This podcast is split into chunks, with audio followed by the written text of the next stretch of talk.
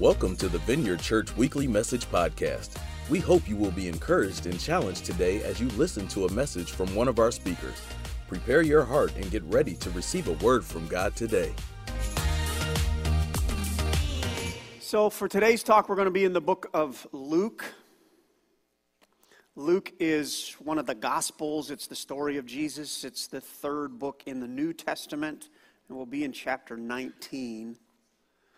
Uh, to get us started, I think this is going to be a pretty easy connecting point. A, a, a question will come up on the screen. What kind of person do you easily like? If you want to insert another word there, who do you easily have like affinity for? Can you think of situations like that where you think, oh, I think I'll like this person? I was in a waiting room the other day I don't know, six or eight people, maybe 10 people in the waiting room. We were going to be there for a little while, and I thought, well, who do I want to become friends with? And, and I looked over, and there was a guy in a Harley shirt, and I thought, that guy. just because I've always kind of enjoyed motorcycles, and so we struck up a conversation just because he had a Harley shirt on. Another shallow part of my life. If you have a car that looks like this, I'd like to be your friend.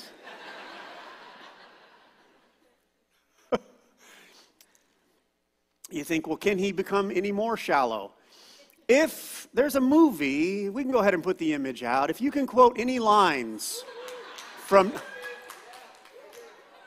See, anybody who's responding positively now, I really want to hug you. Right? Because we all appreciate good toast, don't we? Right? It's the, it's the best. Other lines from the movie that most of you will care nothing about. Get that corn out of my face. Stretchy pants. Okay? All right, so some of you are like, what is he talking about? Okay, well, anyway, uh, some of you probably have other movies that you. Okay, never mind. But I'm guessing that uh, if you pause you can probably think of people that you tend to connect with easily.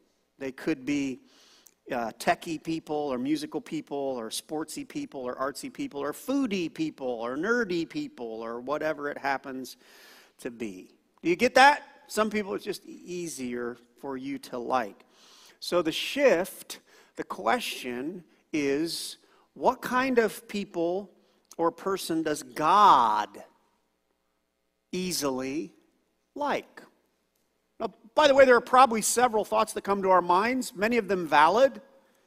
You might think, well, all people, or you might think committed people, or kind people, or loving people, or honest people, or caring, right? We might think of those things, but there's one that is a little bit unique, may not come to mind right away, and that is God tends to like or have affinity for, ready? Sinful people. And it's evident through the story of Jesus that that's true. A lot of argument for he had a tendency to move toward appreciate, appreciate, I don't know if that's the best word, toward messed up people. Matthew 9 10 says Jesus was having dinner at Matthew's house. Many tax collectors and sinners came and ate with him. It was a little confusing to the religious people of the day, and so they actually ask, Why does your teacher eat with tax collectors and sinners? It's like, why is he doing that? Next verse. In Romans 5 6, it describes Jesus Christ died for the ungodly. In Matthew 11, 19, a description of Jesus, people are saying this about him. The Son of Man came eating and drinking, and it describes him as a friend of tax collectors and sinners. I was in my Bible time this last Tuesday and spending time looking at the crucifixion story and never noticed this before. This is, this is a, a glimpse into a time when a man named Judas was doing a horrible, horrible, sinful thing. Judas was one of the 12 disciples, and he's the one who betrayed Jesus. And this is the point where Judas, for, for 30 pieces of silver, he betrays Jesus, which then leads to Jesus getting beat up and crucified for our sin, all that stuff. And it describes, if we can put that scripture, Judas, Judas comes to Jesus and he says, Greetings, Rabbi. And basically, whoever he kisses, the, the soldiers are going to grab Jesus, all right? So he comes, Greetings, Rabbi, and kissed Jesus. Jesus replied, Do what you came for. And I never noticed this before. Do what you came for. Friend? Are you kidding me? I would have left the friend part out, or I would have called him something else. But he says that even in the midst of that horrible, stupid, foolish, sinful decision, he still says, friend. So hold that thought. We are moving into what's likely to be a seven week series titled Jesus, Friend of Sinners. And the mission for the next seven weeks twofold. One, it's to remind us of the heart of God for, arguably, for us when we have sinned. Anybody sinned lately? Yeah, you did. I know. It's really important if, if that we either know or learn again that when we're in a sinful situation, when we're moving away from God, that God's primary reaction is not uh, being torqued at you, if that makes sense. Probably a better term would be concerned but it depends on, because how we perceive God might make a difference on, difference on whether we keep going the wrong direction or whether we go back toward Him. And I would submit to you that even in our sin, He is friendly toward us. His heart is still for us. That can affect our relationship with God. The second thing is knowing well who God is can help us better represent Him to the world that we live in. Bible verse 2 Corinthians 5:20 we that's you if you are a Christian a follower of Jesus, it says, We are therefore Christ's ambassadors. It means a representative, as though God were making his appeal through us. So if we better know God, if we know him better, we will likely appeal toward people to try to get them to move toward God in a better way. Think of a sinner person you know.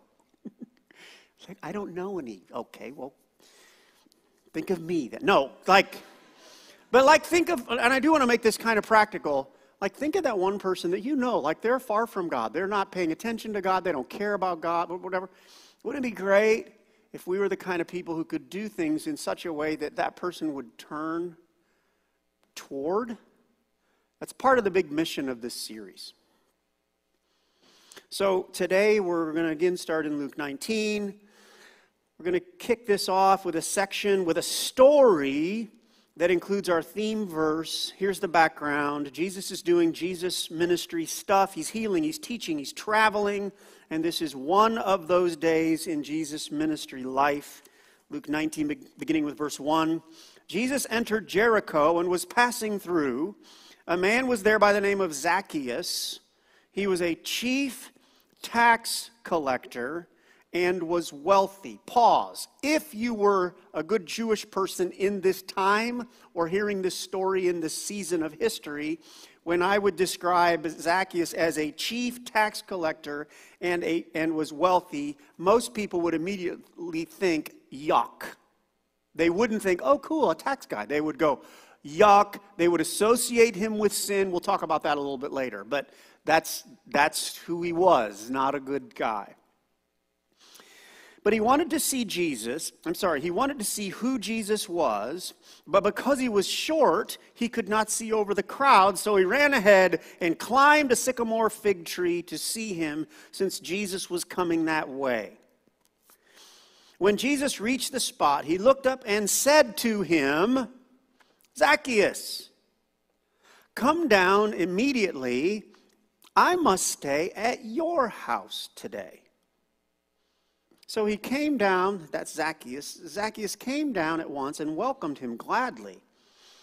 All the people saw this and began to mutter, He, he has gone to be the guest of a sinner.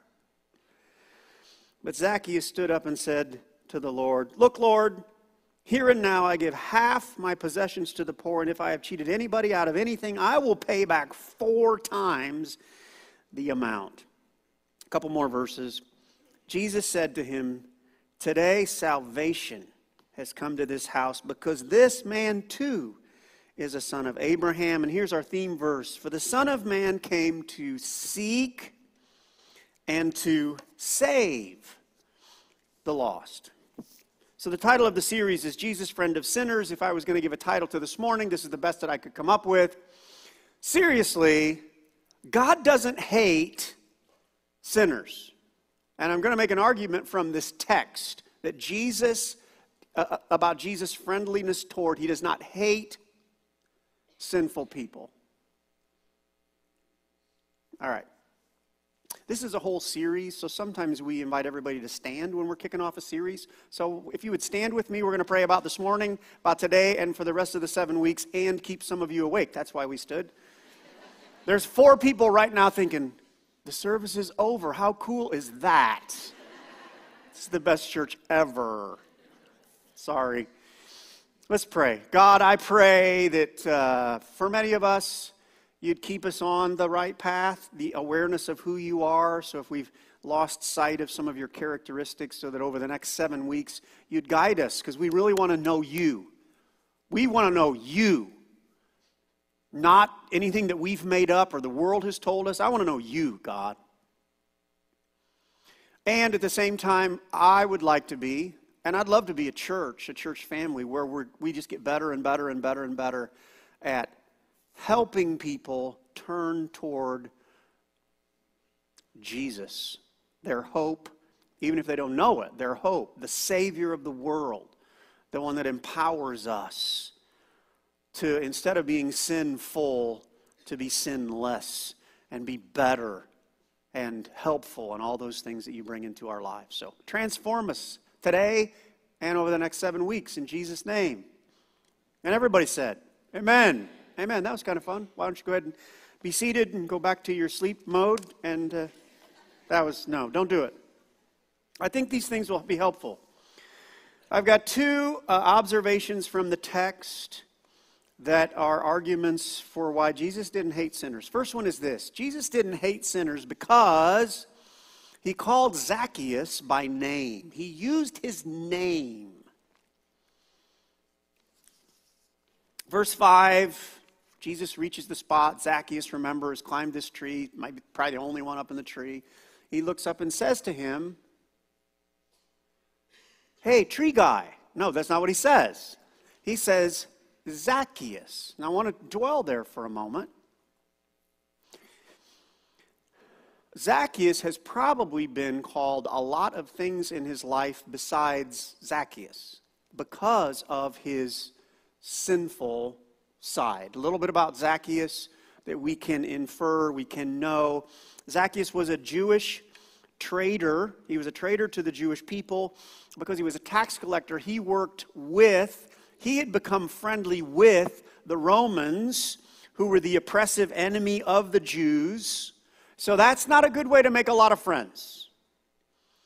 Uh, the other, he, he was also a wealthy, dishonest businessman. So the way the tax system worked was let's just pretend Rome required taxes from folks, let's just say 7%. The way Zacchaeus became rich was by overcharging people arbitrarily. He would just say, I want 23% from you. And if you don't give it to me, you know, goon and brother a goon will make your life miserable. Do you understand? He would basically write his own paycheck by requiring extra taxes from other people. That will make you not liked. If you add to those two things the fact that he was short, and no one likes short people. I'm just kidding, just checking to see who I can honk off today. Last night there was a person over here, a friend of mine, and they were like, What? And I was like, I'm sorry, I can't see you behind the chair. And just joking with him, just kidding, just kidding. Um, no, I lost my train of thought because I was picturing them like putting up over the chair. Okay, anyway.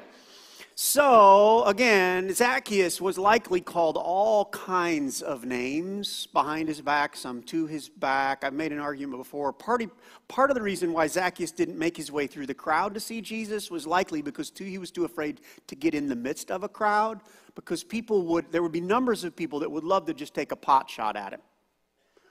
Okay, so this guy was not liked. Now, transfer a new idea that I thought Jesus goes through. There's no uh, natural inclination that Jesus would know who Zacchaeus was because of relationship.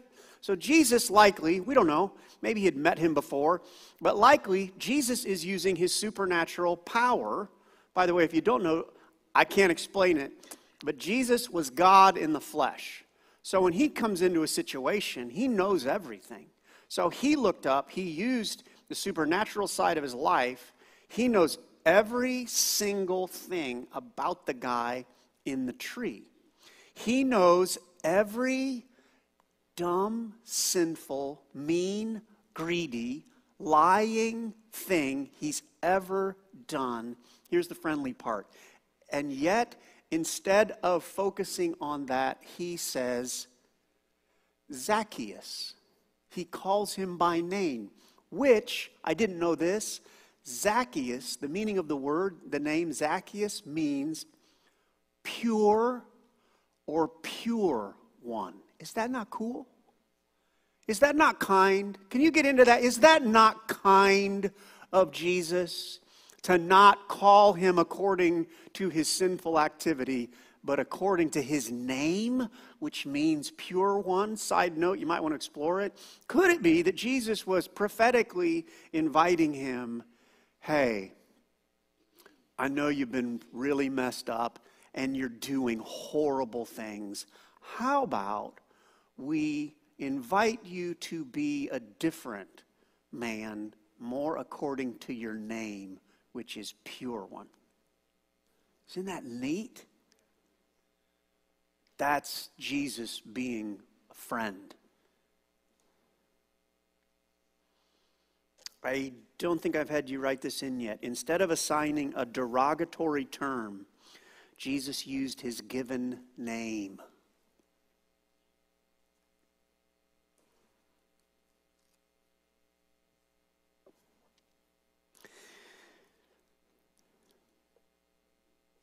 You probably know this, but there is friendly power in using and knowing someone's name. I was at, an, at a national meeting for Vineyard Church pastors. Uh, the national director for the Vineyard churches, there's, I don't know, 500 Vineyard churches in the United States. The highest position in the Vineyard church movement, you know, grand poobah of the Vineyard church, his name is Phil Strout. And I remember the first time uh, I met, I think it was the first time I met Phil, he was in this position. He walked up to me in the midst of dozens, if not hundreds of people, and he came over and he said, Hi, Mark. And I remember going, what? You know, it was just a, what an endearing uh, exercise for him to somehow to have called me by name when I was just, you know, a guy in the room. There's power in that. There's a little guy at the church. Uh, his name is Isaac. And I remember when I first met Isaac, he's, you know, I don't even know if he was walking yet, just a little guy. And I realized, oh, his name is the same as the name of my son, so I thought I can remember. I don't remember all the kids' names in the church. Sorry. I'm a horrible person. I can't do it. But this little guy, and just, uh, he's now four or five, and I saw him two Fridays ago at an event we did there. And I don't know how many times I've done this. If I see Isaac, I will specifically find him, go up to him, and get down and say, Isaac. And I will, I will pay attention to him and call him by name because I think maybe It'll help a young man grow up when people with authority or pastor pe- remember them and call them by name. There's power in that. If you want to be a more powerful person, an influential person, at times interrupt the conversation or with a new person, ask people their name. Because there's a this is a sad thing. There are a lot of people running around all around us. No one has cared enough for them for weeks or months or years to ever care enough to say, "So what's your name?" Does that make sense? By the way, God is pretty into remembering names. If you read the Bible, you'll get to sections of the Bible you may not even like how much God likes remembering people's names because you'll think, how long is this chapter? And it's just so and so's name after so and so. And here was the, I thought of it with the book of Matthew, which is the first book in the New Testament. So we're starting the whole story of Jesus. Guess what it starts out with? Here it is the genealogy of Jesus, the Messiah, son of David, son of Abraham. And it goes for like half the chapter. Abraham. Abraham was the father of Isaac. Isaac, the father of Jacob. Jacob. And it goes through 24 generations to start the New Testament. Verses 12 and 13 go something like this. And Jeconiah was the father of Shealtiel. Shealtiel, the father of Zerubbabel. Zerubbabel, the father of, uh, if you're having a baby, here's some great baby names. Abihu. Abihu, the father of uh, uh, what? Eliakim. Eliakim, the father of Azor. I and I was paused. I'm, I don't even know who the heck Azor is or what he has done, but God recorded his name in the Bible. So let's bring this idea into the room. For you personally, for me, don't ever think God has forgotten your name people. No matter where you're at, if you're in a season where you've been going away from God, you're doing some sinful, bad stuff, it is not likely that God will call you out and say, hey, stupid. He won't because of his kindness. He will call you by name. Isn't that amazing? By the way, if you begin to hear titles in your spirit, in your mind, like, I'm an idiot, or or, or you think God just looks at me and thinks adulterer. No, he, does, he, he doesn't. Even in the midst of our sin, now, by the way, side note, this is a pretty warm, fuzzy talk. There'll be other parts of Jesus being our friend. There are times he is corrective and he will get, you know, challenge us with stuff. But he, why in the world is he so honorable toward us so much of the time? I have no clue. But he'll call you by name. Because even in your sin, he's friendly toward you.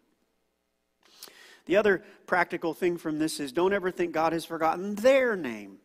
When you think of that one person who you think, no, man, God hates them. No, he doesn't. He is hopeful for them.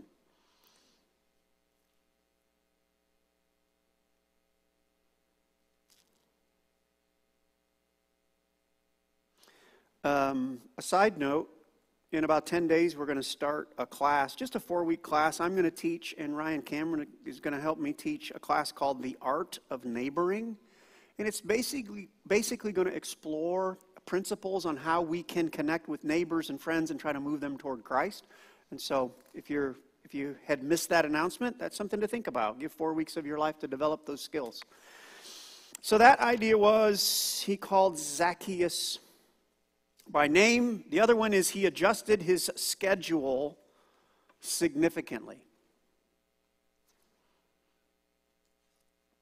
Jesus adjusted his schedule significantly.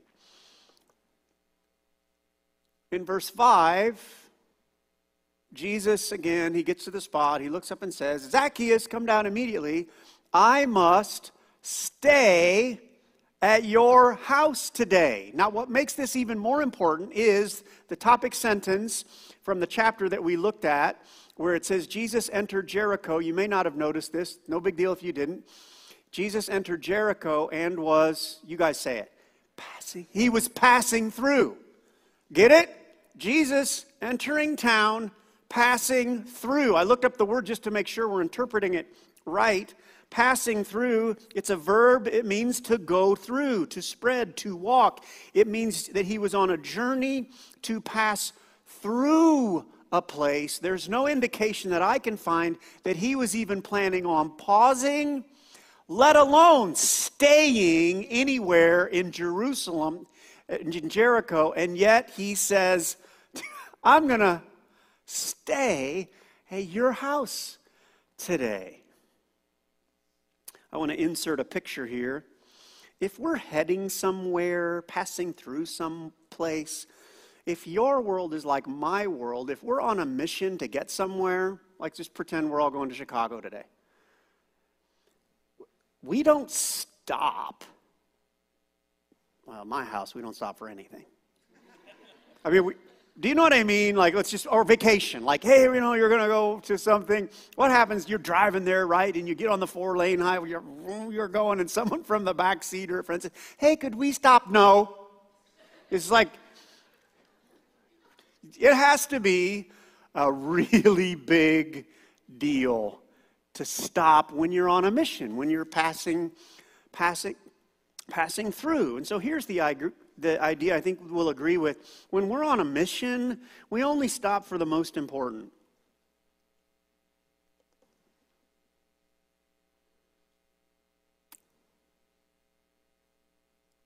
When we're on a mission, we only stop for the most important. And Jesus not only stopped, but he spent time with this guy. Uh, an important thing to consider here is this is an observable characteristic of God this ability and tendency towards spending time, stopping and spending time. Here's just some biblical references to that. In Exodus 24, God invites Moses up on a mountainside because he's going to share with him the Ten Commandments and some rules. So he says, Come up to the Lord. You know how long he spent with Moses? 40 days up on a mountain. Now, my guess is if God wanted to be more efficient, he could have. They weren't writing that much stuff down. Does that make sense? But somewhere in there, the invitation was 40 days. When Jesus invited the disciples, yeah, the New Living Translation says, Come follow me. I'll show you how to fish for people. How long can that take? Well, that was a three year invitation. Arguably, it was a whole life invitation. God is not in a rush. He often says, Hey, let's do this, and He has time for you. Super important verse if you're going to know the heart of God. Second Peter Oh, wait, can I give you one more? This is just kind of an interesting one. So, Jesus is doing ministry to the broken and the sick and the messed up. More than once, the disciples would come to Jesus and they would say something like, Can we send these people home now? Because I'm talking, we, when can we get rid of these people? And Jesus regularly would say, No, let's feed them supper. And he would, more time. So, now this important verse, 2 Peter 3 9, the Lord is not slow in keeping his promise, as some understand slowness. In other words, we can misinterpret God not God's lack of activity. If anybody ever think, "Come on, God, get to it." We sometimes we interp- misinterpret who God is because of that. It says, right? As some understand slowness, instead, he is patient with you. Why? Here's a glimpse into the heart of God. Not wanting anyone, anyone? Not wanting anyone to perish. Goes on to say, but everyone to come to repentance. Isn't that amazing? So if you ever think, ah, oh, God doesn't want me. Yeah, He does. By the way, there's still a decision to make in that. He's patient, but he's not manipulative. Zacchaeus doesn't have to come down out of the tree and invite Jesus into his house. He doesn't have to do that. It's just an invitation, but it's God's desire for that to happen. Last fill in the blank. Am I capitalizing on God's friendliness?